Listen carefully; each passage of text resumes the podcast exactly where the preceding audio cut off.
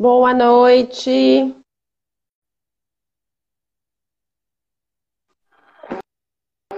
Oi, Dani, tudo bem? Tudo bem, e você? Tudo bom. Deixa eu só colocar a Juliana aqui rapidinho, peraí.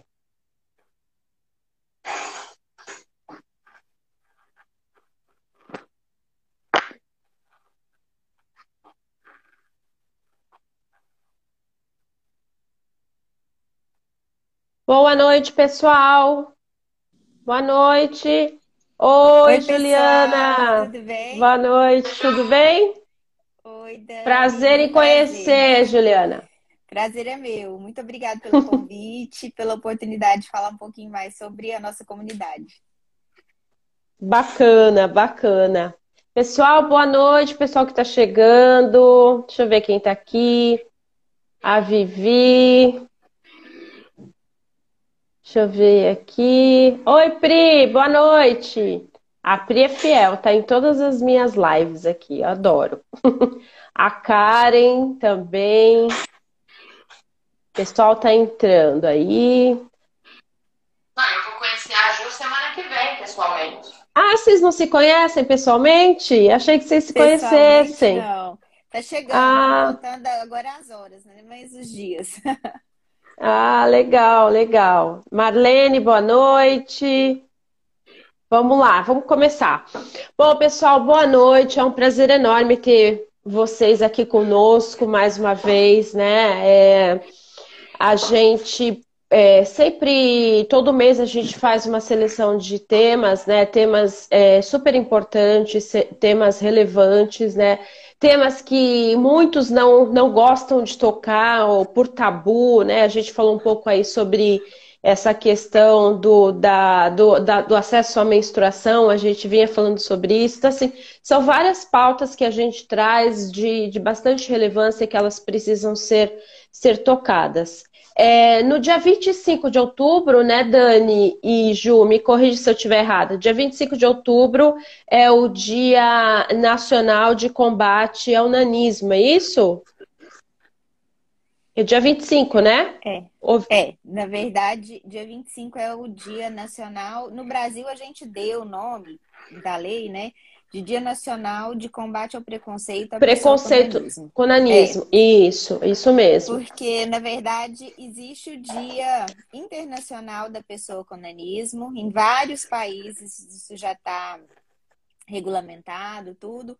Mas aqui, na época da criação da lei, ficaram, o pessoal da comunidade ficou muito receoso de falar que era um dia nacional da pessoa com nanismo e isso virar uma piada, né? Então, a gente quis deixar na, na, na lei muito claro a que se destinava, né, esse dia e, e esse momento em especial para a nossa comunidade. Legal, bacana. E aí, para falar sobre esse tema, né, super importante, nós trouxemos a nossa convidada aqui, super especial, a Juliana Yamin. É assim que pronuncia? Yamin? Isso, isso mesmo. É? É É, isso a, a Luciana, que ela é presidente do Instituto Nacional de Nanismo, né, e presidente também da ONG Somos Gigantes, e mãe do Gabriel. Eu também tenho um Gabriel. Ah, certeza que ele é um ótimo filho. É, é, com certeza. É, temos aqui também a Dani, a Daniela Teodoro, uma super amiga aí de longas datas, né? A Dani, que é mãe do pequeno B, né? O Bernardo, que também vai contar aqui, né? A sua história, a sua descoberta, né? Eu acho que, assim, é muito mais é, uma aula que a gente vai ter aqui hoje, né? É uma aula com, com a Ju, que é super especialista agora no tema, né? Está presidindo uma instituição aí. Então, acho que a Ju ela vai nos, nos ensinar muito né, nessa noite. A Dani, né, que está agora é, entrando, como é que a gente pode falar assim, nesse mundo, É né? novo. Nessa comunidade, né? E também, com certeza, daqui a um tempo vai nos é, ensinar muito, né? Ela e o, e o pequeno B com, com a sua vivência no, no dia a dia. Então, vamos lá. É, a gente vai falar aqui de, de pontos. é, Primeiro, para a gente combater o preconceito né, contra o nanismo, a gente primeiro precisa entender né, o que, que é o nanismo. Né? Vamos começar desde o começo. o que, que é o nanismo? Vamos entender é, quais as causas, né? E, e até chegar no ponto que a gente quer tocar aqui, no ponto do preconceito e por que, que ele existe. Então, Ju, passando a palavra para você, te agradeço imensamente aqui pela, pela presença, né? Você e a Dani. É, a, per... a, primeira pergunta que eu te faço, né? O que é onanismo? Você pode explicar para gente? Sim, é, é, é, um assunto amplo, mas eu vou resumir como, assim, para leigos, né? O nanismo é ser pequeno, é ter baixa estatura. Para homens é considerado uma pessoa com nanismo um homem de um adulto com menos de 1,40m e para mulheres um menos de 1,20m. É, o nanismo é, não é uma, não existe uma causa única, né? Na verdade, existem mais de 500 tipos de nanismo já conhecidos pelos médicos ah, e é? muitos subtipos. É, então, às vezes a gente pensa que ah, é, ah, como como costumam dizer, né? Como a, a sociedade ainda os conhece, ah, lá o anãozinho, mas a pessoa não percebe que existem uma série de diferenças de um nanismo para outro, né? É, a maioria das crianças com nanismo nascem em famílias como a minha e a da Dani, onde nenhum caso anterior existia. São primeiros casos, mutações novas, e ainda não se sabe muito bem, por exemplo, na condroplasia, que é o tipo de nanismo mais comum, e é o que o meu filho tem e o filho da Dani tem, é, não se sabe ainda exatamente qual é a causa. Existem algumas suposições, mas não sabem se causas. Uh, a maior parte dos nanismos são causadas por displasias ósseas. Então, é um problema no esqueleto, na formação do esqueleto. Então, o hormônio de crescimento, por exemplo, muita gente pensa, ah, agora tem o hormônio de crescimento, GH, então é só dá e a pessoa vai crescer. Não. O problema, o nanismo que, que, onde o, o, o GH funciona é o nanismo chamado hipofisário.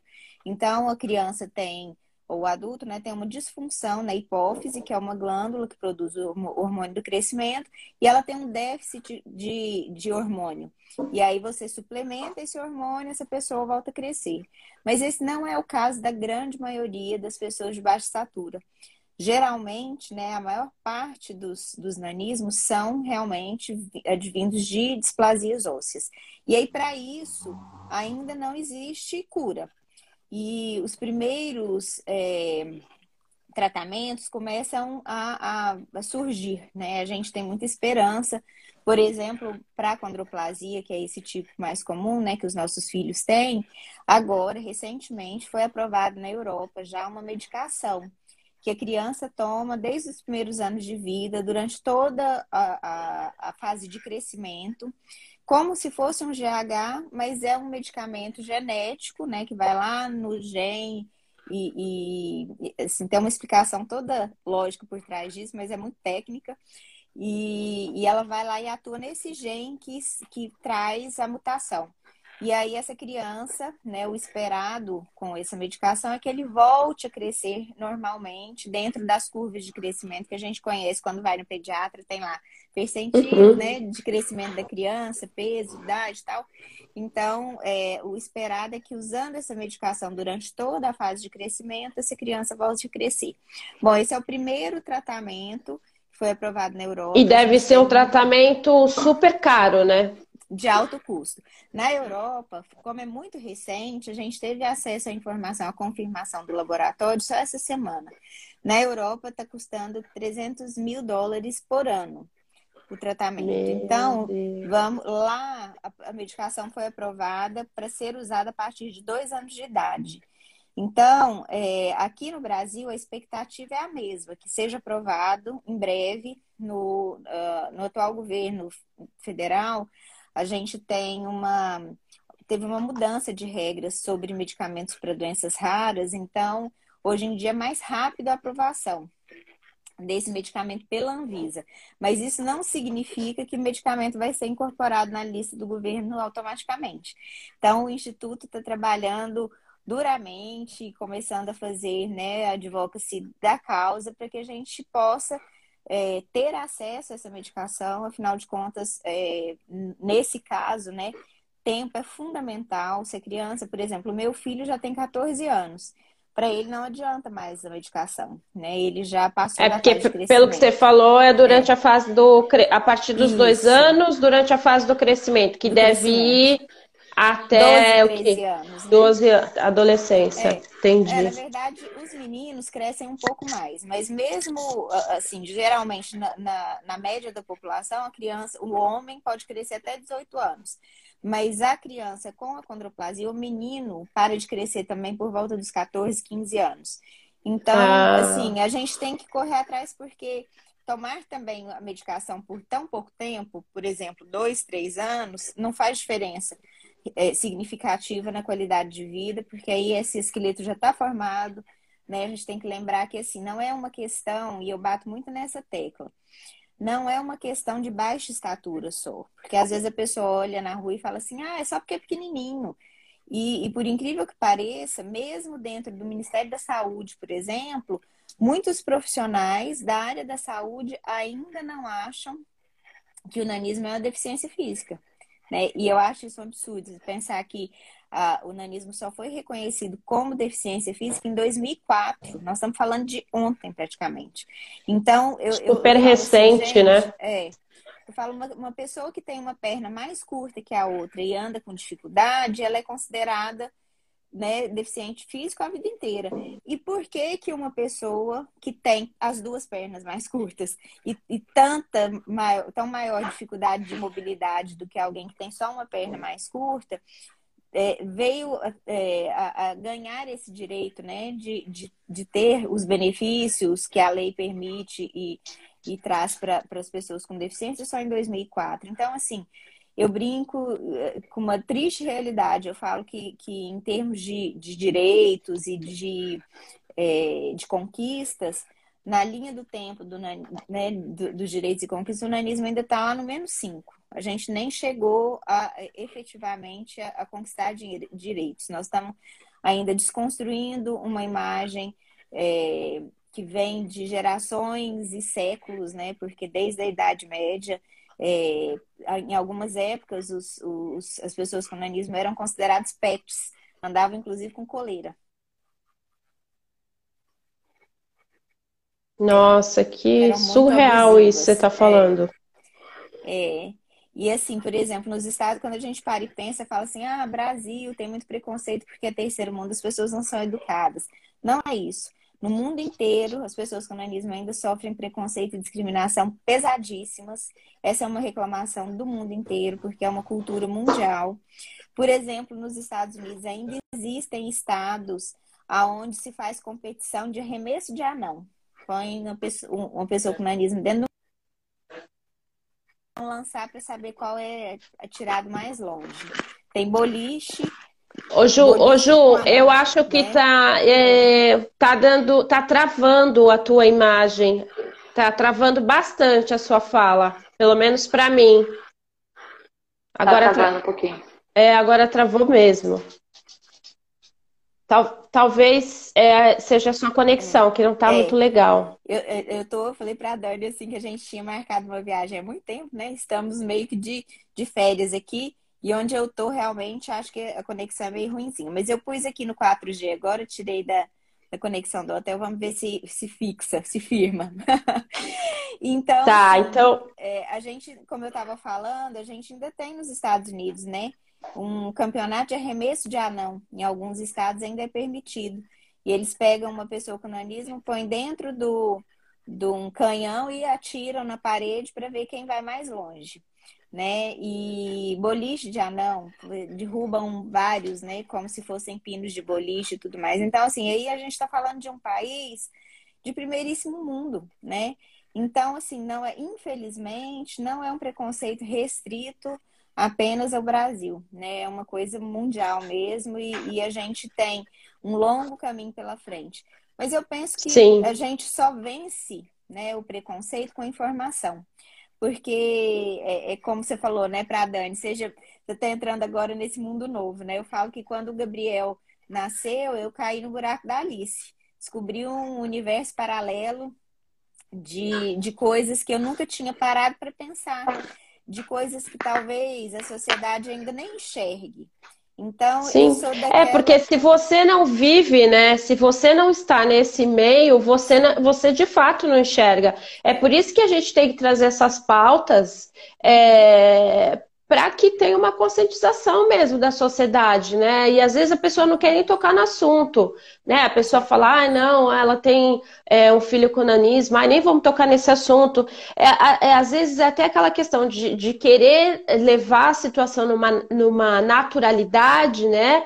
Para que não é, magoe, para que não chateie e, e abafa um determinado ponto, né, que, que a gente precisa tocar. De alguma forma você tem que tocar. Senão Exatamente. as coisas não andam, né? Senão é. você não vê uma evolução, senão você não vê é, políticas públicas atuando em cima de, de, de causas tão necessárias, né?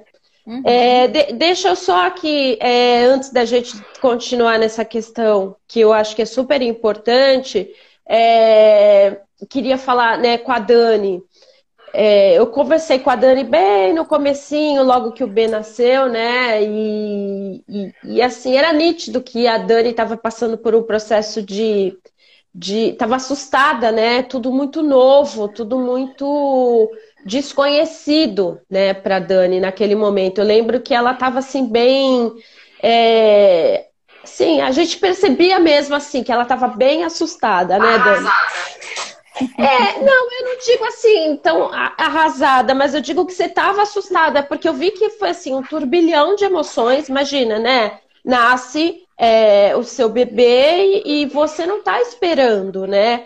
né é, essa situação. E de repente é, é um turbilhão de emoções, de, de novidades, né? De um mundo que você não, não vive, que é o que a gente está falando aqui, né? E aí, Dani, eu te pergunto, né? Hoje o B fez um ano e quanto, quanto tempo que ele tá? Um ano e? Agora é a Dani que tá travando, né? Vocês estão intercalando, né? É, Não, voltou, voltou, voltou agora. Ô, Dani, quantos, an quantos aninhos que o B tá? Um ano e? Um ano e dois meses. Um ano e dois meses. Agora, com um ano e dois meses, como é que você está levando essa situação, né? Eu acho que é bom você contar um pouquinho aqui rapidinho, né? É, como que foi essa descoberta, né? Como que você descobriu que o B é, tinha nanismo? E para trazer aqui para as mães, né, para as pessoas, para elas entenderem também como que foi esse processo. De uma forma bem resumida, né? Como é que foi esse processo para você? Bom, foi difícil, né? Porque eu já tinha feito todos o morfológico, tudo e estava tudo normal, né? Tudo dentro do, né, da normalidade.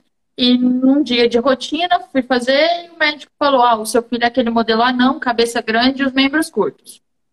Então, aquele dia ali eu já. Assim, desse jeito, né? É bom ressaltar. São hábeis para falar, viu? É, eu acho que é um ponto aqui que eu gostaria de falar, né?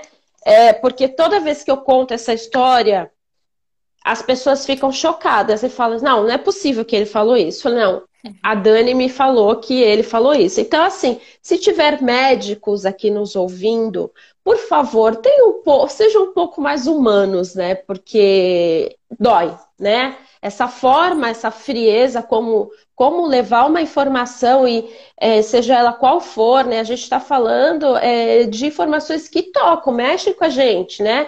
A gente precisa um pouco mais de humanização, né? E essa forma foi bem difícil, assim, como, como ele falou. Então, o que, que eu imaginei? Nossa, meu filho já vai é, quando ele falou, ah, nanismo, primeiro ele falou se eu tinha alguém com nanismo na família. Eu falei, não, não entendi direito o que era. Aí eu, eu, eu, e o André, a gente começou a pesquisar, falou, não, não é possível, não existe isso, é só quem é. é vamos, vamos usar um modo pejorativo, né, para as pessoas entenderem. É, não, só quem é anão que, que tem, que tem filhos, então não. E aí a gente começou a pesquisar, eu entrei no Google e só tinha coisa ruim falando, né? E, e ele só falou isso. Aí eu mudei de médico, fui em outro médico, ele falou: olha, você ganhou na loteria. É um para cada 25 mil nascimentos. Então, assim, é, tá tudo bem, o seu filho tá saudável, ele, o coração dele tá saudável, pulmão, tá tal. Ele só tem nanismo. Então ele foi bem assim humano. Fui para um outro médico em São Paulo, que ele falou, calma, é, eu já fui com a pergunta pronta, né? Por que comigo? Aí ele falou a mesma coisa que ele falou para a esposa dele, por que não com você? Tem que ser com a pobrezinha lá da comunidade, que não tem condições. Então, isso já me deu assim um pouco, eu estava toda descompensada, né? Eu fiquei muito mal. Eu vou falar que eu vivi o luto do diagnóstico, tá? Isso é uma palavra forte, às vezes as pessoas falam assim, nossa, luto, luto. Eu vivi o luto do diagnóstico, saber, porque a gente espera que os nossos filhos vão não vão ter nada. A gente fica naquela preocupação do morfológico, né? Ai, a hora que passar o morfológico, é, não vai ter problema é. nenhum. Então, passou o morfológico, estava tudo bem, a gente estava tranquilo e tudo. Então, quando veio essa confirmação, o meu chão abriu, sim. É, eu fiquei, eu fiquei revoltada com Deus, por que estava acontecendo isso comigo. E, claro, não neguei meu filho, sabe? Amo meu filho, faço tudo por ele, eu acho que hoje eu entendo um pouco que eu acho que isso tudo acontece para a gente melhorar muitas coisas na nossa vida, para a gente poder passar ensinamento. E eu vivi o luto, eu vivi o luto do diagnóstico e eu não tenho vergonha de falar isso. É, eu acho que a gente, eu acho que a gente tem que passar por cima, né, dessas. Eu acho que o luto faz parte da verdadeira aceitação. Sim. Eu acho que, assim, a gente fala muito sobre o luto do, do diagnóstico no nosso grupo, e, e, eu vejo que as famílias que não se permitiram passar por isso, lá na frente tem problemas mais sérios. Eu acho que é pular etapas, né? Porque, na uhum. verdade, uhum. não é luto do seu filho, não é porque você não ama o seu filho, é por amor demais. Esse luto do diagnóstico Isso. que a gente diz, né, é exatamente a dor que a mãe e o pai sentem, de pensar que esse filho pode enfrentar dificuldades e você vai estar incapaz de resolver. Então, eu acho que a dor é, é justamente essa, não é de, ai, eu vou ter vergonha do meu filho, ai, meu filho não podia ser assim, ai, meu filho tinha que ser lindo, meu, meu filho tinha que ser perfeito. Não, eu acho que, que o, o, mais, o que mais pesa quando a gente recebe o diagnóstico é justamente esse medo. E com relação ao nanismo, ainda se agrava, porque a gente não conhece a condição, não sabe como cuidar e, e por onde começar. A gente enfrenta uma dificuldade imensa nos grandes centros já é difícil. Fora deles, então, no Brasil, né, de dimensões continentais, encontrar profissionais que entendam do nanismo é, é mais rápido que a própria condição. Então, assim. Porque não é só estatura, né, Ju? Exatamente. São é, então, era isso que eu ia perguntar. Existe é, é, alguma outro tipo é, de complicação, algum comprometimento que, que a pessoa com nanismo ela pode vir a ter? Vários. Assim, na verdade, ela já nasce com complicações. Ainda que ela, num primeiro momento, tenha uma, um, desenvolvimento quase que normal, vários pontos de atenção começam exatamente nos primeiros anos de vida. Então, assim, por exemplo, a, vamos, vamos falar mais sobre a condroplasia, que é o tipo mais comum, porque senão a gente tem que falar de um monte de coisa e a gente se estende Sim. mais. Mas a condroplasia, por exemplo, a criança tem esse, esse terço médio do rosto hipoplásico, que os médicos dizem. Então, ele é, ele é ele é pouco desenvolvido. A cabecinha são características, né? A cabecinha tem um perímetro cefálico maior, tem a testa maior, e aqui, do nariz até o, o a maxila, é, é mais assim, é menorzinho. Então, isso tudo, eles não têm esse ossinho aqui, nessa base aqui do, do nariz. Então, tudo isso faz com que toda a parte respiratória já esteja comprometida. Qualquer secreção que essa criança tem, não tem por onde sair, como escoar, vai para o ouvido.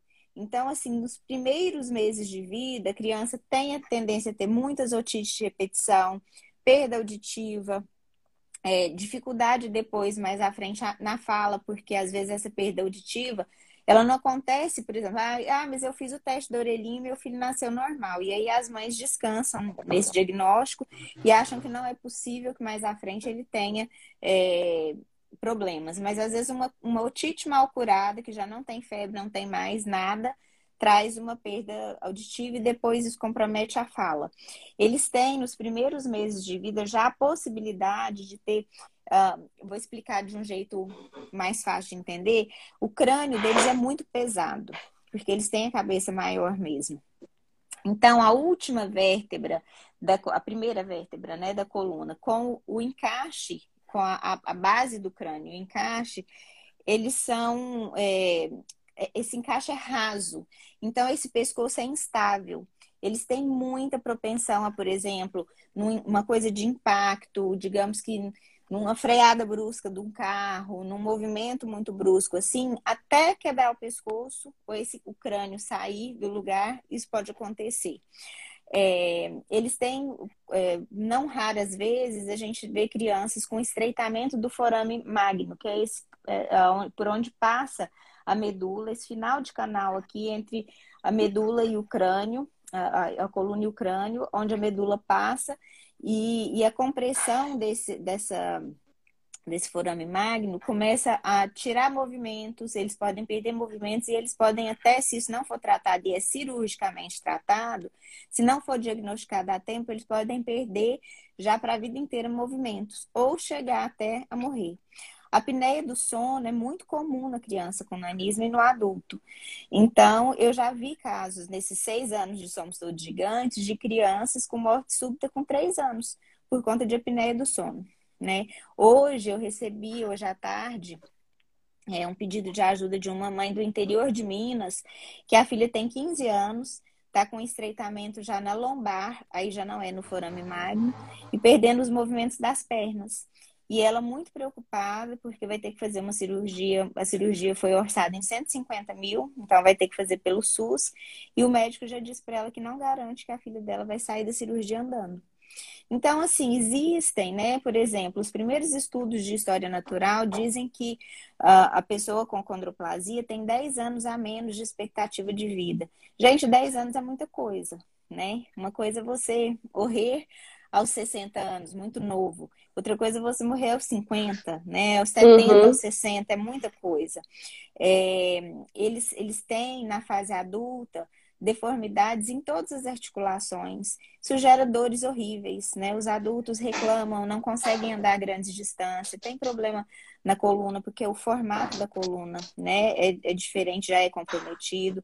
As articulações são comprometidas e eles têm, por exemplo, essa questão da apneia do sono, vai dando uma sobrecarga no sistema cardiovascular. Então, a grande maioria das pessoas, dos adultos com nanismo, né, com condroplasia, podem ter é, complicações cardíacas também, né? Porque ao longo da vida eles respiravam mal, tiveram muita apneia durante o sono e isso compromete o sistema cardiovascular. Então, assim, se a gente for elencar, são tantas coisas, né? Tantas coisas. As crianças podem ter hidrocefalia, né, por conta desse estreitamento do forame magno, e aí isso é difícil de diagnosticar, porque na condroplasia, então, que o perímetro cefálico já é aumentado, muito médico também não sabe diagnosticar, aí fica é, também fazendo as crianças se submeterem a, exames que eram desnecessários, porque desnecessários. Não, sabem fazer, não, faz, não sabem fazer avaliação clínica da coisa, porque não tem experiência com aquilo ali. Então, assim, é um desafio, sabe? É um desafio, e quando a gente vê que, que o, o, preconceituoso ele quer saber de fazer a piada né, com a condição, mas ele não sabe o que por trás daquilo ali né? É, como diz meu filho, né? Não sabe o que é ter centímetros a menos e uma série de complicações, é, é muito doído, né? Então, assim, acho que o preconceito ele, ele dói em todos sempre, né? Mas eu acho que no nosso caso, eu falo que a gente ainda precisa evoluir muito, porque num país onde, graças a Deus, né, há pouco tempo, né? Porque eu me lembro muito dessa realidade, mas ninguém mais chama, aponta uma pessoa com síndrome de Down na rua e, e aponta, chama de mongoloide, né?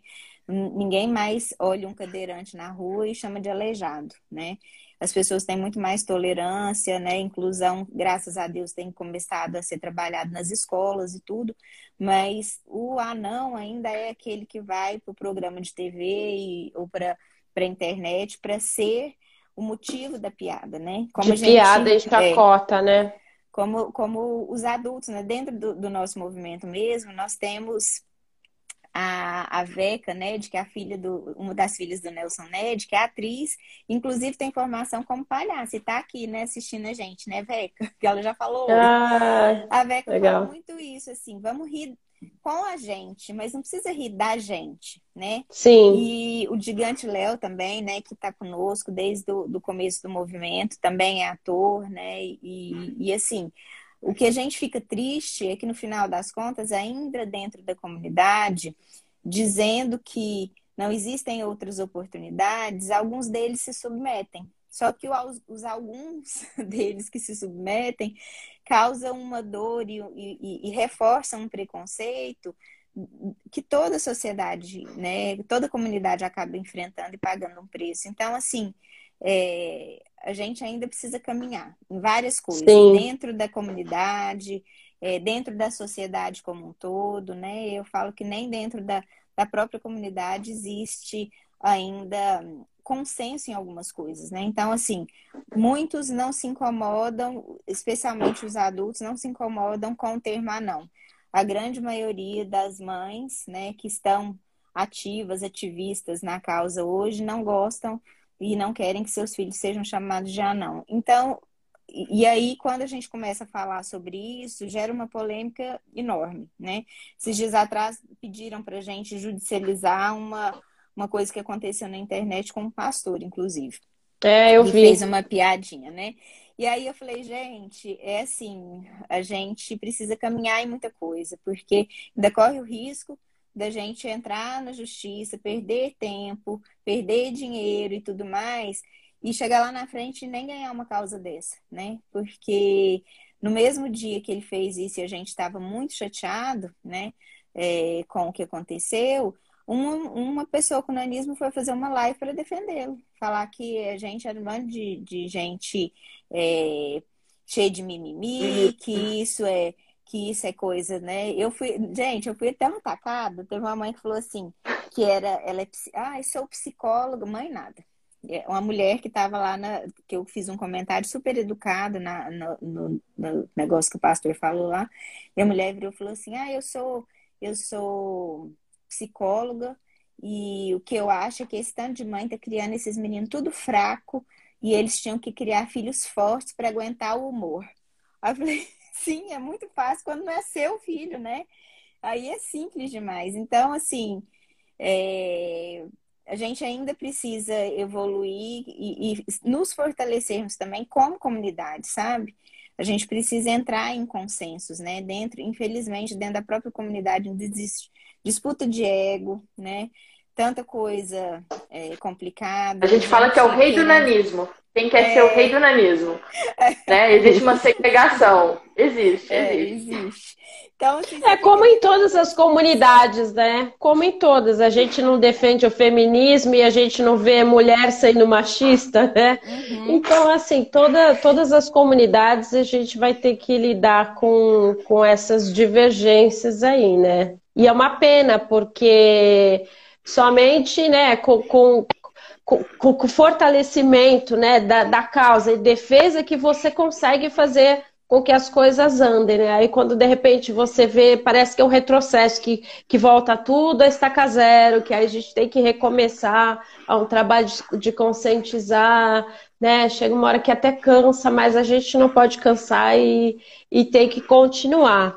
Ô Dani, deixa eu é, te perguntar, né? A Ju estava é, explicando todas essas questões é, com relação às complicações, né, as, os, os, os, comprometimentos né, da questão da saúde. É, e como é que é isso, né, é, junto aos médicos? Porque assim, é, como, é que, como é que é o tratamento? Como é que é essa percepção, é, esse, essa prevenção, né, esse cuidado? Porque aí você tem que ter um cuidado desde cedo.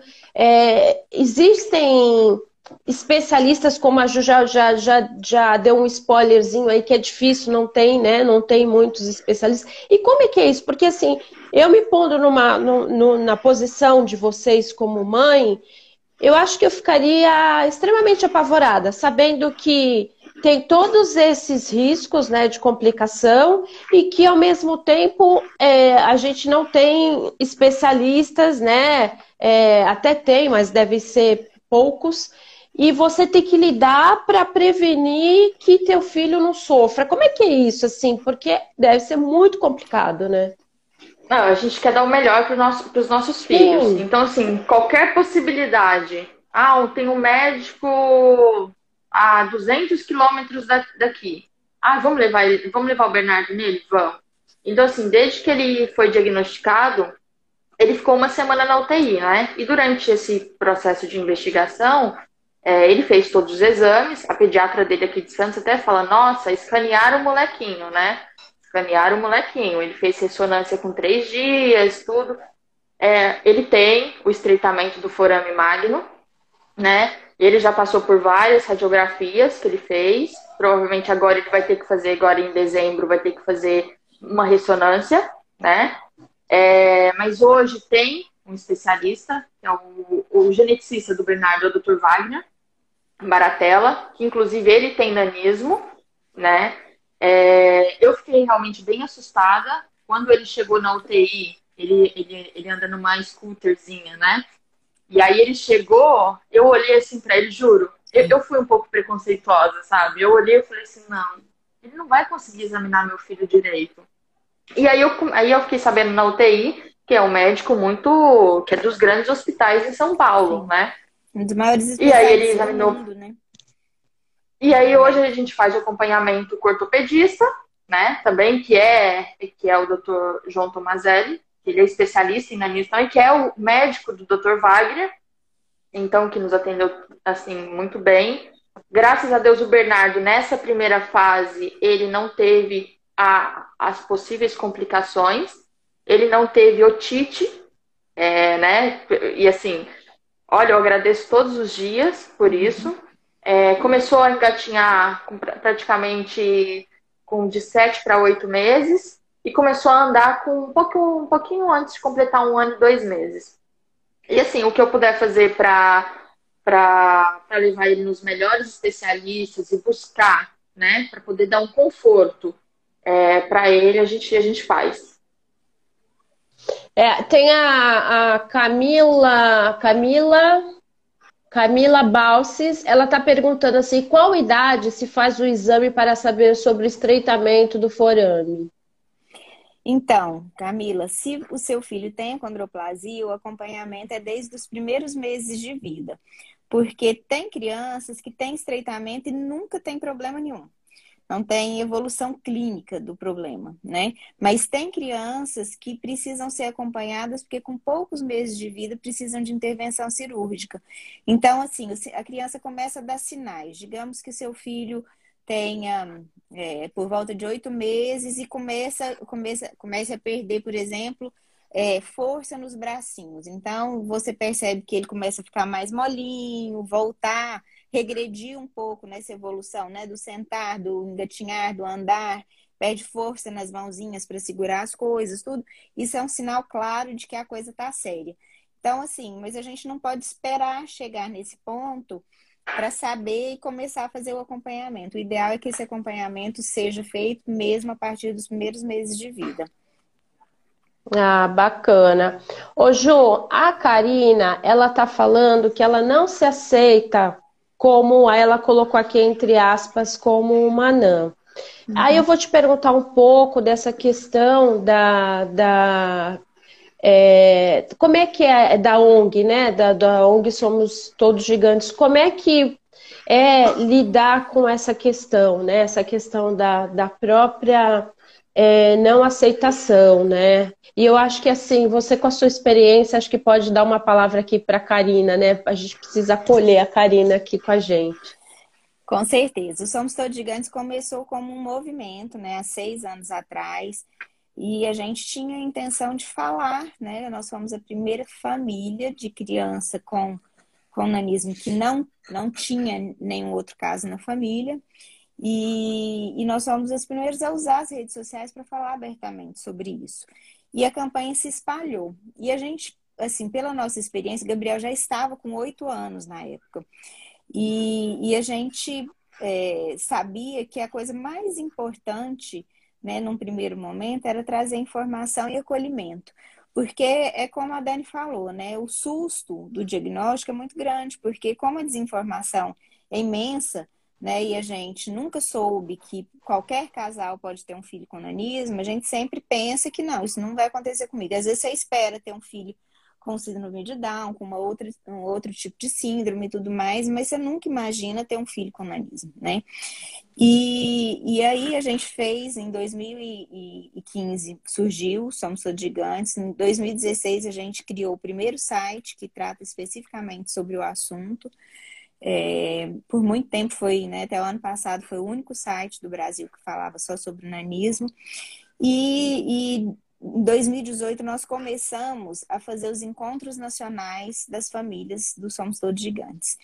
E nesses encontros, além de trazer, né, eles são feitos em Goiânia, além de trazer os médicos especialistas, né, porque como a Dani falou, ela está lá a 200 quilômetros de distância dos, dos, diagnósticos. Nós temos família que está em Manaus, está a muitos milhares de quilômetros de distância de um, de um diagnóstico, inclusive. Né? Muitas crianças no Brasil afora sem diagnóstico fechado, com tipos uhum. mais raros de nanismo e que não existe né, especialista por perto para essa pessoa minimamente saber como lidar com seu filho. Então, nos encontros, a gente disponibiliza né, o atendimento médico, palestras sobre especialistas, mas uma coisa que é fundamental é o acompanhamento psicológico. A gente sabe né, que numa condição que enfrenta tantas dificuldades físicas e limitações e tudo mais, num país com tanto preconceito e uma comunidade ainda tão é, pouco organizada, né, acerca dos seus direitos, dos, das suas capacidades, dos seus potenciais, inclusive, né, a, a, coisa que mais é, me choca até hoje, né, é saber que a, a, própria, os próprios adultos com nanismo não têm consciência de que muitos dos problemas de saúde que eles enfrentam têm relação direta com a sua deficiência, porque os médicos não sabem informar isso para eles. Então, ah, eu tenho problema de coração, mas é porque meu avô tinha um problema de coração, meu pai tem um problema. Não, não é, é porque você tem nanismo e, e o seu sistema cardiovascular está sobrecarregado desde sempre, né, desde criança. Então, uh, assim, o que eu tenho para te dizer é que a coisa mais importante, né? Eu, eu li que ela falou lá atrás que a irmã falou para ela que era para ela manter distância de anão, porque de anão bastava ela. E eu vou dizer para ela que é o contrário. Ela precisa encontrar a comunidade dela. Ela precisa encontrar o lugar onde ela, ela a, a comunidade a que ela pertence. Ela precisa encontrar os iguais.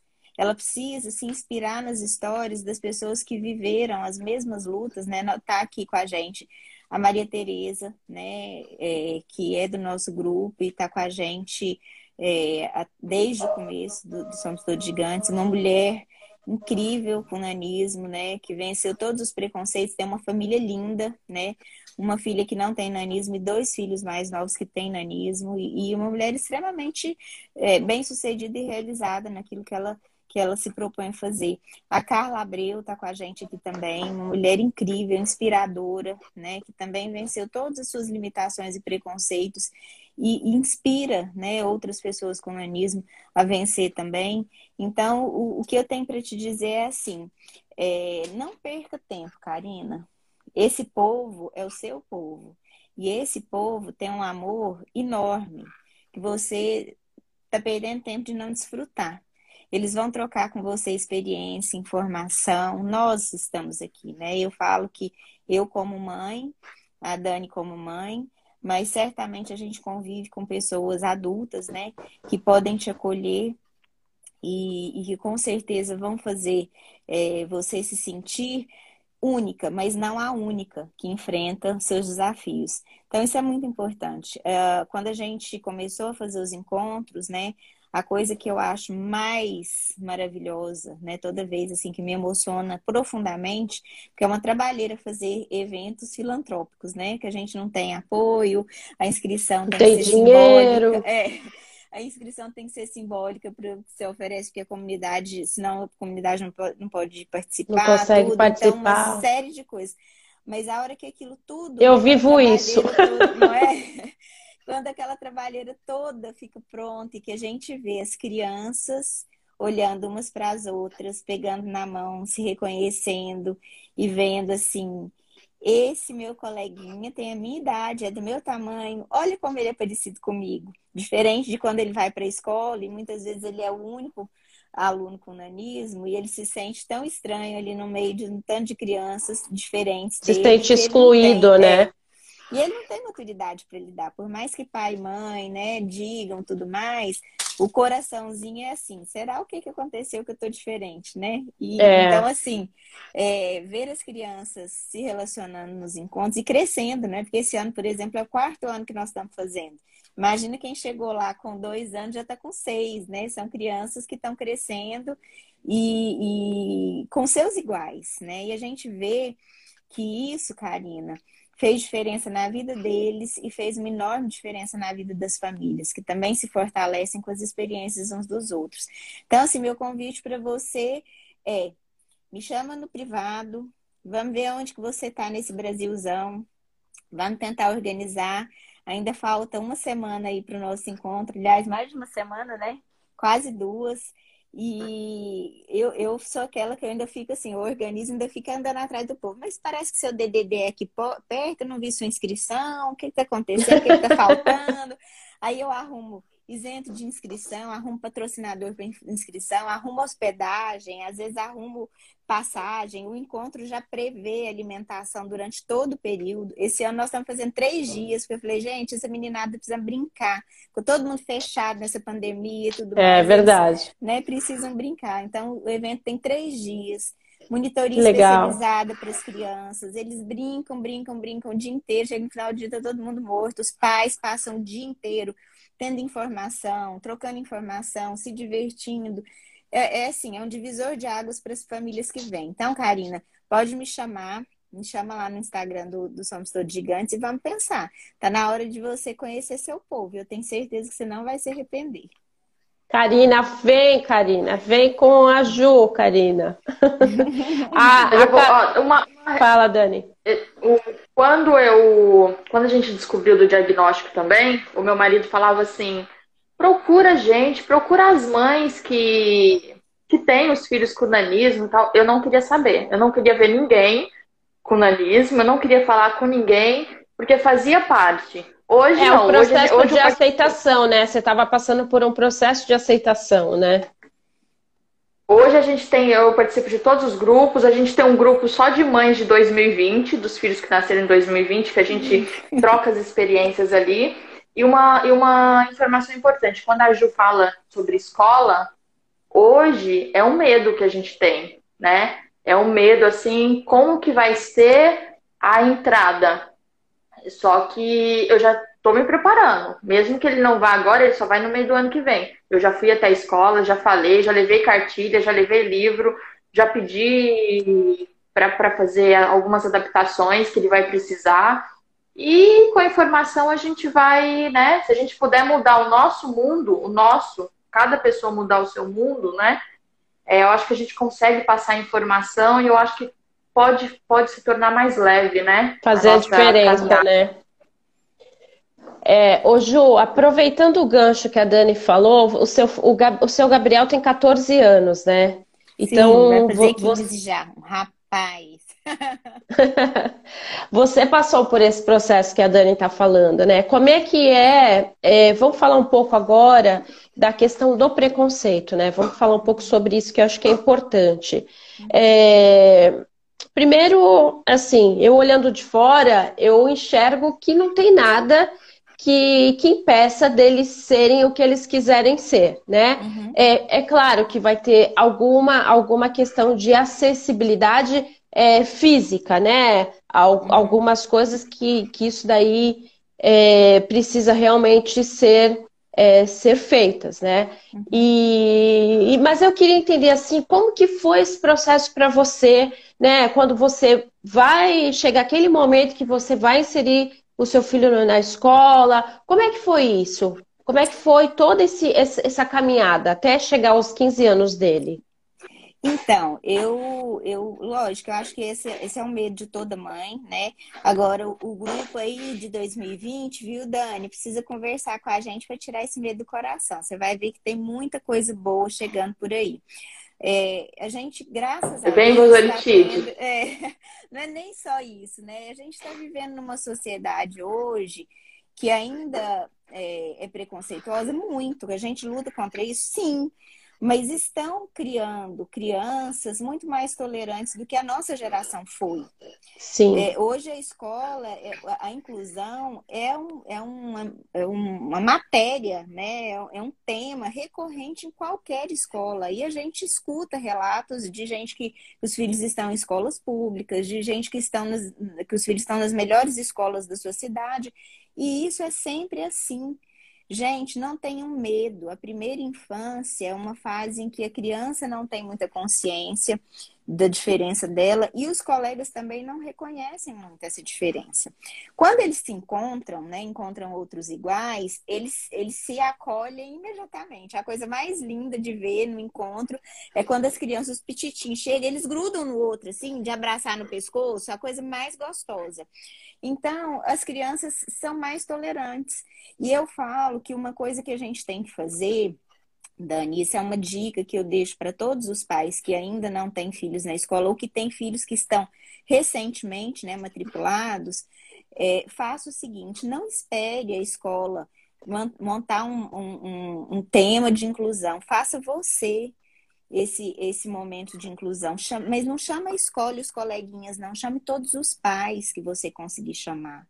Porque se você educa essa geração, que é a nossa geração, que foi uma geração muito mais preconceituosa, e dentro da escola, você pode ter certeza que os professores, os coordenadores estão muito mais atentos a esse assunto, entre as crianças não há problema. Então, eduque esses pais para que eles também sejam é, multiplicadores da informação. Eu falo que toda vez que a gente abre o jogo, antes que alguém pergunte, a gente tira aquela, aquela aquele primeiro é, véu assim da curiosidade. Gente, eu ensinei para o Gabriel desde cedo, né, quando ele começou a entender assim para a gente falar sobre essas coisas, eu falava para ele assim, meu filho, não entenda que todo olhar é preconceituoso, porque não é. Se a gente parar e pensar, a maior parte, como é uma coisa rara, uma condição rara, quantas vezes você sai na rua, vai num lugar lotado, num shopping lotado, e vê uma pessoa com nanismo? Muito poucas vezes. Aí eu falava para ele assim: olha as pessoas, se elas olharem para você, meu filho, não, não é um olhar de preconceito necessariamente. Geralmente é um olhar de curiosidade. Ou às vezes até um olhar de pena, que não é legal, mas não é de maldade. Às vezes a pessoa olha e pensa assim, que difícil que deve ser, né? Ou então, será que ele tem alguma coisa? Será que não tem?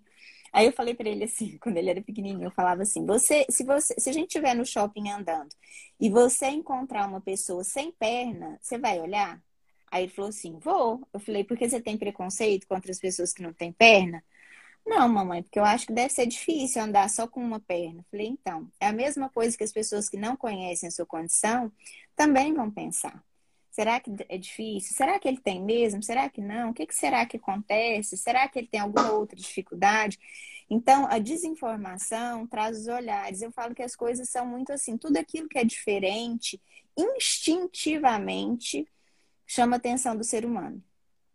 É lógico que aí nós temos que incluir as pessoas que são totalmente sem noção e sem educação né, que fazem uhum. por maldade mesmo e tudo mais. Mas a minha experiência, Dani e outras mães, é que isso é a minoria, graças a Deus. E que à medida que a gente avança em educação da sociedade, em ter isso aqui, né, essa oportunidade de falar para as pessoas abertamente, de explicar o que acontece, toda oportunidade que eu tenho de falar sobre Somos Todos Gigantes, eu falo. Assim como quando eu, o meu filho era pequeno, eu ensinei a ele a falar, toda vez que ele se sentisse à vontade, ele falar que ele tem nanismo.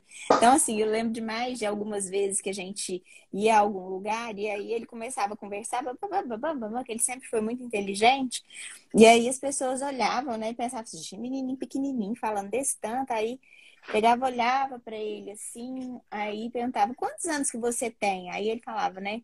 Três, quatro, cinco. Gabriel aprendeu a ler com três anos, né? Três. Mas você já lê? E eu olhava para ele assim e falava assim: é, eu sou pequenininho porque eu tenho nanismo. E aí a pessoa desmontava na hora. Oh, meu Deus do céu. Então, assim, gente, o preconceito não, não tem jeito. É duro eu falar isso que eu vou falar, mas o preconceito ele nasce dentro das nossas próprias casas. E se a gente não, se a gente não se trata primeiro, né? Se eu não paro de olhar para o meu filho como coitadinho, porque com ele, eu não vou conseguir educar ninguém contra isso, entendeu? A gente, é dentro do, do, Somos Todos Gigantes, a gente tem uma psicóloga que faz um trabalho com a gente que, tá, que trata muito do inconsciente, né? E ela nos ensinou uma coisa que eu acho que é preciosa. Ela fala assim: a gente não se comunica com o outro nem pelo que eu falo e muito menos pelo meu exemplo, porque às vezes a gente é criado com essa noção de que se a gente dá o exemplo, a gente está educando. Aí ela fala assim: não é isso. O poder maior que a gente tem para educar o outro é o nosso sentimento.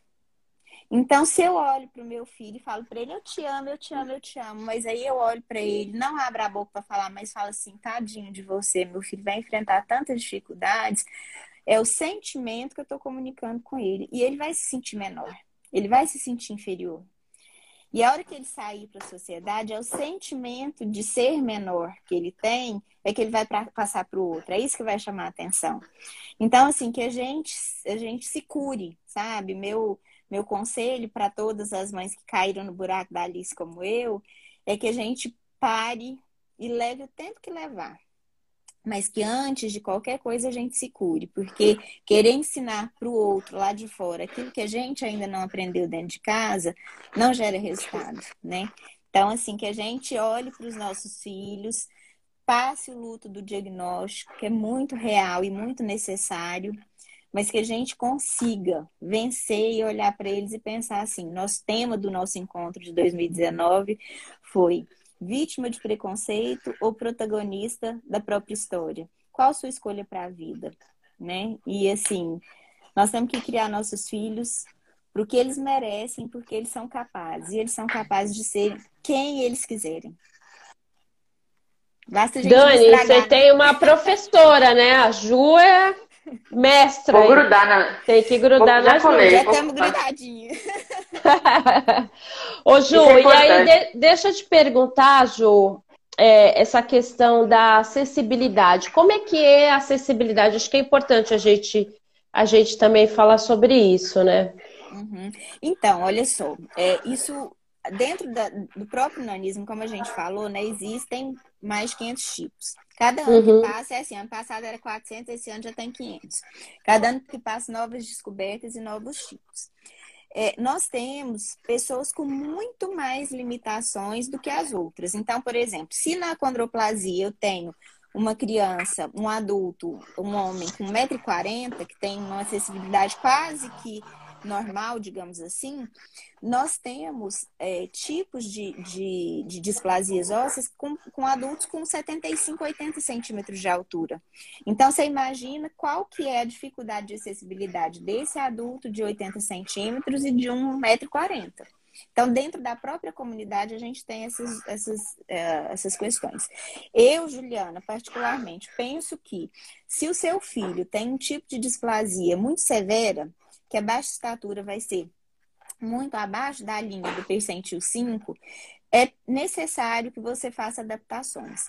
E até para a condroplasia, algumas coisas são muito importantes. Por exemplo, como eles têm essa, esses problemas todos já de coluna e tudo mais, algumas coisas a gente precisa estar atento desde os primeiros meses de vida. Por exemplo, um bebê com a condroplasia, ele não deve sentar ou com qualquer tipo de, de displasia óssea, né, qualquer tipo de nanismo ósseo, ele não deve sentar naquelas cadeirinhas de balanço que são só de tecido, que são molinhas. Ah, sei, toda mãe sei. põe lá para Vou fazer uhum. da minha vida, vou deixar ele balançando aqui. Aquele, aquela falta de suporte para a coluna de uma criança com displasia óssea é totalmente prejudicial. É, carrinhos muito moles também. Então, se você tem condição de ter uma, uma estrutura melhor, um encosto duro para essa criança, inclusive na fase que ela vai começar a firmar o corpo para sentar, isso é importante. Então, é, a partir desse, desse comecinho, a gente tem que cuidar de certas coisas. Por exemplo, na minha casa, o que, que eu fiz? É, eu, eu não quis fazer uma casa totalmente adaptada para o Gabriel, porque eu acho que, assim, ainda que é, ele. É, primeiro porque a, o tipo de nanismo dele é um que não é, ele não, não tem uma baixa estatura tão severa, né?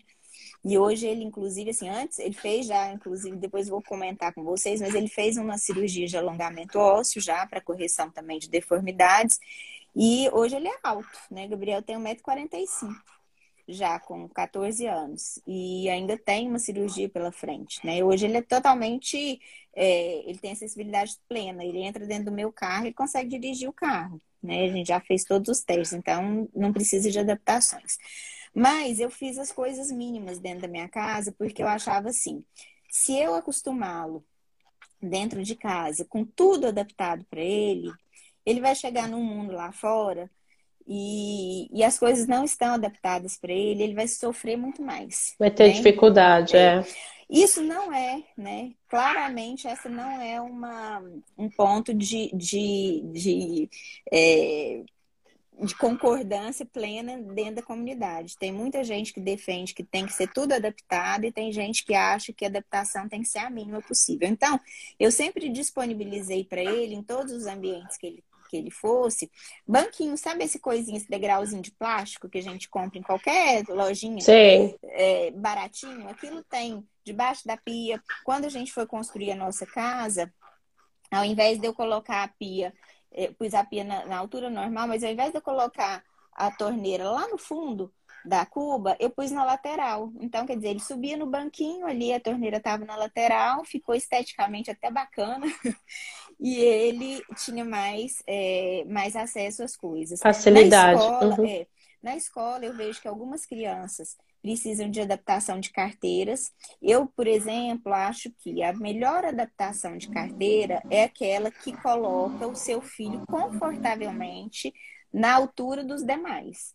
Porque quando eu pego e faço uma mesinha pequenininha, com a cadeirinha pequenininha, e põe ele numa sala com as outras crianças numa altura né, diferente, eu estou inferiorizando ele do mesmo jeito. Sim. Então, eu não concordo. Tem escolas que fazem adaptação assim, ah, vou pôr uma cadeirinha menor, que aí fica mais fácil para ele subir. Não.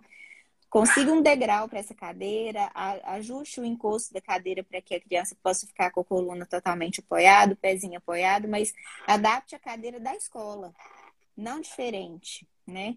Então, assim, é, tem essas coisas todas que, que, que a gente tem que ir cuidando, né? Mas é, hoje o Instituto trabalha, né? Por, a gente está montando um plano nacional de atenção à pessoa com nanismo e, e, tentando englobar aí a maior parte de, das demandas né, dessa sociedade que é tão diversa, dessa comunidade que é tão diversa dentro dela mesma, né?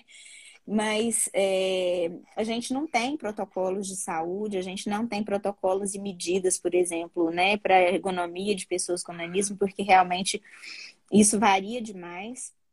Mas a gente está tentando construir esse caminho para acessibilidade, né? Eu acho que, que é, a gente tem conseguido já vitórias, né? E, e, a conscientização das pessoas, né? É, é, o, é o que eu acho mais importante. E eu fico pensando assim, tem coisas, eu como empresária, penso que, que a gente também tem que ter muita prudência nas demandas que a gente faz. Como que eu faria, por exemplo, para uh, vamos fazer uma lei para que os banheiros todos sejam adaptados para pessoa com nariz todos os estabelecimentos, né, como é para um cadeirante. Isso é economicamente inviável. E quantas pessoas com nanismo vão frequentar os ambientes para desfrutar desses banheiros? Mas aí quando você vai, por exemplo, meu irmão mora no Canadá e lá quando eu fui a primeira vez eu eu fiquei assim bem encantada que em todos os lugares que a gente ia, eles tinham essas pequenas adaptações que é para baixa estatura que é, é justamente para dar autonomia para as próprias crianças e que são perfeitas para as pessoas com nanismo. Então, toda, todo banheiro público, debaixo do banheiro, tinha um degrauzinho que a pessoa puxava e usava a pia. É, dentro do, do box do banheiro tinha um degrauzinho também e uma alça ao lado para a pessoa ter mais facilidade de, de subir. É, é, e usar o vaso, né? Então, assim, é, as, as, dificuldades são grandes e a gente tem que pensar juntos, né, como comunidade. E aí a gente, a gente é muito, tem que consultar muitos adultos quando a gente vai fazer esse tipo de coisa para entender quais são, e dos diversos tipos de nanismo, para a gente entender, assim, o que, que é minimamente viável para que a gente possa ter. Não adianta você ter uma lei e ela ficar no papel né? Mas que seja viável e, e que realmente crie uma acessibilidade melhor para eles e, e, e, que seja viável para o empresário também, para ele aderir, né? Aquilo que a gente está propondo. É, uma coisa também que que eu acho assim que é super simples, né? É dizer que todo estabelecimento comercial disponível, especialmente nos supermercados, que tem gôndolas com né, prateleiras lá em cima e tudo, que, e o próprio carrinho, né? Como que a pessoa com nanismo pega uma coisa e põe lá dentro do carrinho, lá no fundo, depois tira aquilo, ou no caixa e tudo mais. Mas, gente, quantas vezes a gente vai no supermercado e tem os repositores de mercadoria, tem aquele tanto de gente no corredor repondo mercadoria o tempo inteiro. O que, que custa ser uma lei, né? Que, que toda vez que uma, uma pessoa com nanismo entrasse num estabelecimento comercial, no supermercado e tudo mais, ele fosse assessorado por um funcionário que pudesse pegar as coisas para ele, colocar no carrinho, tirar, passar no caixa, empacotar essas coisas. Não é contratar um funcionário a mais, porque quantas vezes no mês eles vão ter é. pessoas com nanismo passando por ali. Então, tirar. É, a pessoa ali de uma função que ela está fazendo no momento para passar minutos resolvendo né, a acessibilidade de alguém é muito simples, né? Isso não, não traria nenhum custo extra para a empresa. Então, enfim, eu acho que, que a gente tem ainda um longo caminho pela frente para políticas públicas. A gente precisa ainda entender muito da nossa da própria dinâmica da comunidade, né? Assim, de, é, de essa era uma pergunta que eu ia te fazer. Assim, o que seria mais urgente em termos de políticas públicas? Olha, o, o instituto está caminhando num sentido que eu acho assim extremamente importante. E isso é, a nossa intenção é que a gente impacte tanto na, na, questão pública quanto na questão privada, que é justamente a gente fazer uma formação é, adequada dos profissionais da área da saúde acerca do nanismo. Então, é, médicos, psicólogos, é, fonoaudiólogos, fisioterapeutas, todos eles precisam. Obstetras, aprender, né? Porque a é. própria obstetra, a hora que nasce, né, não, não sabe nem é. como lidar numa situação é. dessa. Então, assim, todos os profissionais da, da, área da saúde que são né, é, que, que têm né, contato com, com a pessoa com nanismo, elas precisam aprender. Eu falo que a gente tem que ter um curso assim básico, né, sobre questões óbvias, né, mas que não são óbvias para todos, e, e depois formar especificamente profissionais que, que, queiram se especializar em pessoas com nanismo. Então, assim, hoje dentro do Instituto, a, em paralelo ao Plano Nacional que a gente está como consultoria daí de São Paulo formulando, a gente está preparando uma escola EAD para profissionais da área da saúde. Porque agora, com essa história da pandemia, graças a Deus, a, a, a, também as pessoas tiraram um pouco da, das, das reservas e ressalvas que fazem com a educação à distância, né? Então, é possível, sim, que a gente, é, em pouco tempo, se Deus quiser, isso vai estar em curso, né?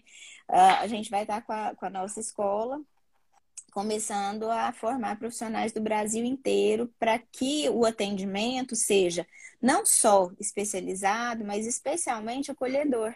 O que a Dani escutou do médico, né, no, no diagnóstico, não foi diferente do que eu escutei também, né? O meu o médico falou que o Gabriel tinha isso, tinha aquilo, tinha aquilo, tinha aquilo.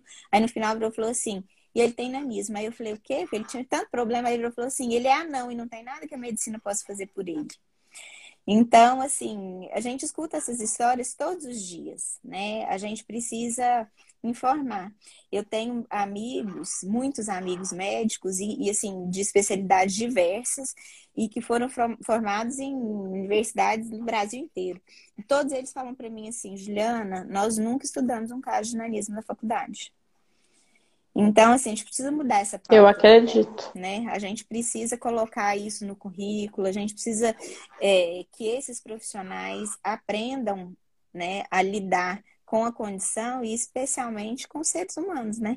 Afinal de contas, Exatamente. Né, centímetros a menos que a pessoa não merece ter todo o respeito. Falta um pouco dessa questão, acho que assim, na, na, no próprio curso né, de formação desses profissionais, eles focam muito a questão técnica mas falta um pouco a questão humana, né? Uhum. Outro dia eu fiz uma live sobre a questão do luto gestacional, porque, é, inclusive, era uma, era uma ginecologista e uma obstetra, e elas, elas falaram isso, né? Uhum. Que não, eles não têm essa, essa, essa formação, né? Essa formação durante o curso, né? Então, quando chega no, no dia a dia, é, muitos se perdem ali. Vai te dar uma, um, um, posicionamento técnico, mas esquece que por trás é um ser humano, né? Que tem sentimento, né? E que, que tá passando por um sofrimento.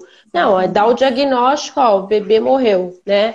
E assim, como se fosse uhum. né, uma coisa simples. Uhum. E, e é muito difícil. Eu acho que falta um pouco desse olhar, e aí é uma questão que eu acho que teria que estar tá na política pública né, de ensino, né, como lidar com pessoas é, né, das mais variadas e do, do, com os, os, problemas diversos, né, como ter essa sensibilização, conscientização. É, é bem, bem importante isso, né?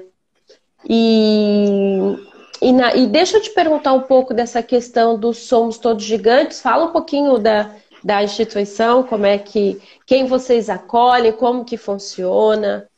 Então, como eu te falei lá atrás, o Somos Todos Gigantes surgiu como um movimento, assim, despretensiosamente, a gente queria falar sobre nanismo e a gente imaginou que a gente faria isso com os nossos amigos próximos, porque como a Dani falou, isso é uma ideia que a gente defende muito. Se a gente cuidar de informar o nosso microambiente, daqui a pouco muitos, né, já foram impactados aí no macroambiente, e a gente consegue mudar a realidade. Bom, é, então há seis anos a gente criou o movimento e isso se espalhou. A gente entendeu que a gente precisava dar outro passo, aí a gente fez o, o site, né, para trazer justamente informação. Então, o pilar, os dois pilares essenciais do, do Somos Todos Gigantes sempre foram informação e acolhimento das famílias. Então, a gente quer passar essa informação, quer acolher essas famílias que têm o diagnóstico, né, para que elas entendam que as coisas é, são desafiadoras, mas são muito mais leves do que parece. Né? No primeiro momento, a gente fica muito desesperado, depois, quando as coisas vão serenando, a gente vai vendo que, assim, é uma condição rara, que tem seus desafios, mas é muito mais fácil do que uma série de outras coisas. Eu falo muito assim que a gente tem que, que agradecer a Deus porque as crianças com nanismo, na sua grande maioria, né, não tem nenhum problema cognitivo, muito pelo contrário, eles têm uma inteligência assim, às vezes até acima da média. E isso, né, possibilita com que eles vivam uma vida normal, né, independentes e tudo mais diferente de outras condições, né? Que a gente, uhum. eu tenho, por exemplo, muitos amigos que têm filhos com autismo, tudo, e a gente vê a dificuldade ali genuína, né? E a dor das mães, que assim, essas minhas amigas, a dor maior delas é assim, e se eu não estiver mais aqui, quem vai querer cuidar do meu filho, né? É. No nosso caso, a gente sabe Uma preocupação, filhos, né? É, pro resto da vida, né? No nosso caso, a gente sabe que, que não, nossos filhos vão ó, viver a vida deles, independente, casar, ter família, tudo, ter profissões, né, que eles podem escolher e tudo, então é uma benção. E, e, mas o, o Somos Todos Gigantes, ele era um movimento só, sabe? Aquela coisa que uhum. cresceu organicamente, mas nós não tínhamos nem um CNPJ. A gente estava vinculado a um, um instituto que é, é, da nossa igreja, que é de educação e cultura. Então, toda vez que a gente precisava do CNPJ para fazer alguma coisa, era através desse instituto que a gente atuava. É, e aí, assim, fomos ficando pressionados, né, gente? Precisa organizar melhor isso e, e, e, precisa começar a falar de políticas públicas. E eu tinha muito medo, porque eu falava, ai meu Deus, não quero mexer com política. Não sei se eu tenho essa vocação, apesar da gente ter muito networking, conhecer muita gente na nossa região, ter facilidade de acesso, porque a gente está do lado de Brasília, né? Minha família uhum. toda de lá, tudo. Mas, ai, mexer nisso é um vespeiro. Vocês ficam em Goiás? Goiânia? Goiânia. Goiânia. Goiânia. E aí eu falava, gente, mexer com política é um vespeiro, eu não sei se eu estou preparada. E eu fui fugindo desse assunto. Até que nós chegamos à conclusão de que, assim, o meu filho, em tudo que ele pôde ser tratado e tudo que ele pôde ter acesso, ele teve o melhor. E não é justo eu virar as costas e falar assim, bom, ele está resolvido, então agora minha vida está resolvida. Porque a gente entrou num universo que a gente não consegue mais sair dele, né? Quando eu vejo, igual eu tô te falando, eu vejo uma pessoa que não, não eu fiz um encontro, preparei, tive uma trabalheira. Se, se a pessoa não conseguir chegar lá, deu tudo ruim para mim, entendeu? Então eu uhum. fico atrás do povo, gente, o que você tá precisando? É passagem, não sei o que, não sei o que, hospedagem, vamos arrumar, vamos, vamos fazer e tudo. E fico me desdobrando para que a gente reúna essa comunidade, que inclusive ficou dispersa demais. É incrível como gente até de Goiânia mesmo, né, adultos e tudo mais, a gente lá há seis anos falando, falando, saindo em tudo quanto é televisão, porque toda vez que a gente tem evento, o povo ama, somos todos gigantes, graças a Deus, abrem N portas. E aí tem um monte de gente que a gente simplesmente nem conheceu ainda, pessoas que nem frequentaram nada, que a gente não teve oportunidade de, de conversar, né? Então, é, quando foi ano passado, depois que a gente começou a fazer os encontros e percebeu especialmente como é difícil a questão do acesso aos médicos, né? Então, nos encontros, quando o doutor Wagner vai, o doutor José Carlos Bon Giovanni, que é um ortopedista daí de São Paulo também, e assim, e essas famílias ficam encantadas pelo, pela condição, pela oportunidade de ter acesso a um especialista que entende, né, o que o filho delas tem. A gente tem famílias que vêm é, no último encontro, veio uma família, passou dois dias e meio no ônibus para chegar em Goiânia e dois dias e meio para voltar, para ficar dois dias conosco. E saíram numa alegria. O esforço que faz, né? É, é. Porque viram um médico que entende a condição do filho deles. Uhum. E aí a gente, ano passado, né, não fizemos o encontro presencial e as coisas foram. se Deus foi colocando tudo no seu devido lugar e a gente entendeu que então era a hora da gente ter uma estrutura para falar de advocacy, de políticas públicas e tudo mais. Aí surgiu o Instituto Nacional né, de Nanismo, então ele é a grande estrutura, que ainda é pequena, grande estrutura só no papel, grandes projetos e grandes sonhos, mas a gente está trabalhando para que isso tudo se, se materialize. E o, o, o, Somos Todos Gigantes vai continuar como um movimento dentro do Instituto, esse movimento que fala sobre preconceito e sobre acolhimento. Então ele é legal. Ele é, ele é a dinâmica, né? Ele é os uhum. braços, pernas e boca. É a energia do instituto, do instituto é, né? O instituto é a casinha, né? É o, é o, uhum. é o prédio, a, a estrutura física que abriga tudo isso que a gente tem feito já há tanto tempo. Nossa, muito legal, muito bacana, assim. É, eu sei, eu nem conheço, mas já estou encantada. Ah, que bom. que deve ser um trabalho maravilhoso, assim, né? Nossa. É.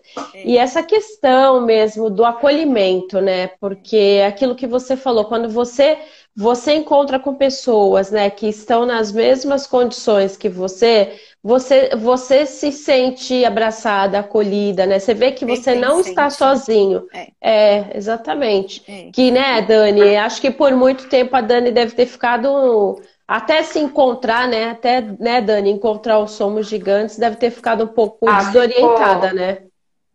Ficou mais leve, né? Ficou mais leve encontrar pessoas e ver que não é só não é só eu que tô nesse é. nesse barco, né? Tem mais pessoas. Eu falo que se o, se o Bernardo tiver 20% da maturidade que o Gabriel tem, porque se você ah, os vídeos que ele faz, olha, se, se, 20%, já fico, já fico Vai ter, com certeza. E é o que eu vou trabalhar para isso. E é o que eu vou trabalhar para isso, entendeu? Nós somos falhos, né? Porque a gente voltou naquele assunto sobre o shopping e eu lembrei de um de uma situação que a gente teve lá na Praia Grande, que a gente estava passeando, e aí a pessoa olhou, passou encarando o carrinho, eu já fiquei alerta. Aí eu olhei para ela e falei assim: tudo bem?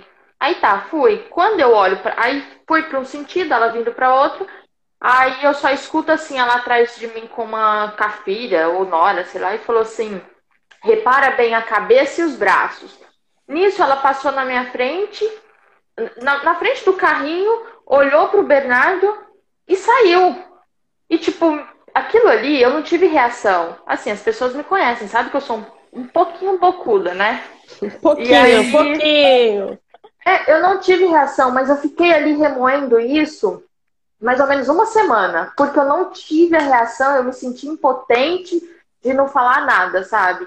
E aí eu até tava conversando depois com a, é, com a minha comadre, ela falou assim, mas assim, e se você, você não parou para pensar que poderia ter sido é, um olhar de curiosidade, ou tem alguém na família. Mas na hora eu não pensei nada disso. Eu já pensei que a mulher olhou pro meu filho, porque assim, foi muito falta de respeito, uhum. sabe? Então, só que agora eu já sei como me comportar da próxima vez, uhum. entendeu? Já falar sabe, logo assim, cara. É, mas você sabe que eu, eu sou daquelas assim, que nem sempre eu falo que cada caso é um caso. Eu, numa situação dessa, eu teria chamado ela e falado assim: você está com alguma dúvida? Eu posso te ajudar. Você quer informação sobre o que meu filho tem? Entendeu? Ju, eu fiquei parada. Eu, sei, eu fiquei, eu não tive reação nenhuma. Especialmente no começo, eu acho que a gente ainda não está preparado para essas coisas. Não está preparado nem para dar resposta, nem para elaborar bem o que a gente precisa falar na hora, nem para lidar bem com sentimentos. Então, assim, não se cobre, Dani. Essas coisas vão acontecendo aos poucos.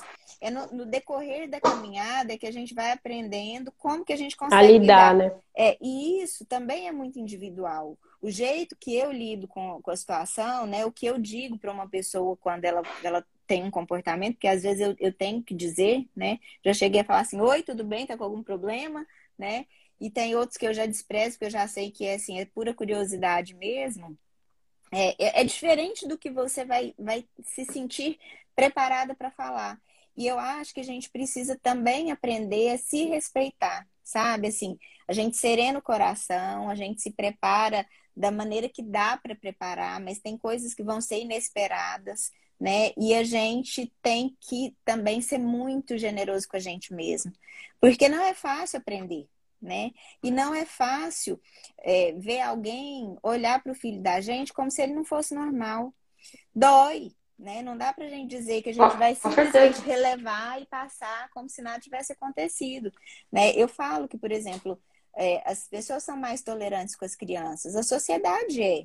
Tudo aquilo que, que afeta uma criança, é, as pessoas olham com muito mais é, carinho, com muito mais tolerância, com muito mais empatia do que quando acontece com um adulto. E nós, aqui em casa, a gente está entrando nessa fase agora. Meu filho já é um adulto, praticamente. É né? verdade, então, uma assim, outra fase, né? agora, né? É, como que agora a gente vai reagir aos olhares? Ele, por exemplo, essa semana estava a gente conversa muito e muito abertamente.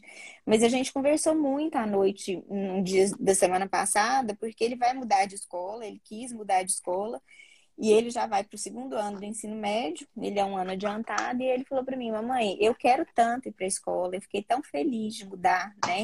E, e sei que vai ser o melhor para mim, mas ao mesmo tempo eu, eu tô ansioso. Como é que essas pessoas vão me receber? Na escola que eu tô, eu tô desde o sexto ano.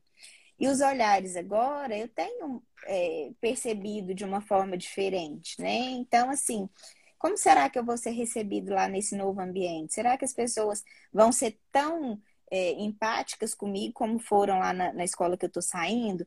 Então, assim, é, e, e, é isso, vai mudando, é uma dinâmica, né? Que não para nunca, né? Eu acho que a gente tem medo da primeira vez que a criança vai para a escola e depois, olha só, ele já está mudando pela terceira vez de escola, já tem um coração apreensivo também. Mas aí eu posso te dizer, por outro lado, que eu tenho outros dois filhos que não têm nanismo e que experimentam é, dúvidas, ansiedades, medos e, e, seus desafios da mesma forma. Né? Eu acho que às vezes o Gabriel até passa por coisas muito mais difíceis com mais facilidade do que os outros dois que não têm uma deficiência física, né? E, e às vezes é mais profundo para eles e mais difícil superar coisas pequenas do que para o Gabriel, que já, já vê a vida dele como uma superação, né? Então, assim, é, a gente está, né, o, o, acolhimento... O eterno famílias, aprendizado, é, né? E o acolhimento das famílias passa por isso, não é te virar e falar assim, você tem que fazer assim, só funciona se for assim. Não, para cada um vai funcionar de um jeito. E ame o seu jeito, que é exatamente do seu jeito que o Bernardo precisa da mãe dele, entendeu? É desse jeitinho Ai. aí. Não é da Juliana que ele precisa de mãe, é da Dani. E é do jeitinho que você é que você vai ser a melhor mãe para ele, tenho certeza. Ai, se Deus quiser. Vai sim. Gente, olha, adorei, adorei a aula, porque é uma aula, é né? Assim, muito aprendizado, Juliana com muita experiência aí, e aqui eu acho que é legal hoje você passar o contato, né? Da página de vocês, que eu acho que é super importante aí, é. né? Para quem. Então, é o arroba Somos Todos Gigantes. Então, Olá, pessoal, é só seguir. É. Essa logo que tá aí na camiseta da Dani, que eu viajei uhum. a minha em casa, viu, Dani? Pessoa assim, mercado de, Já tô. de pau.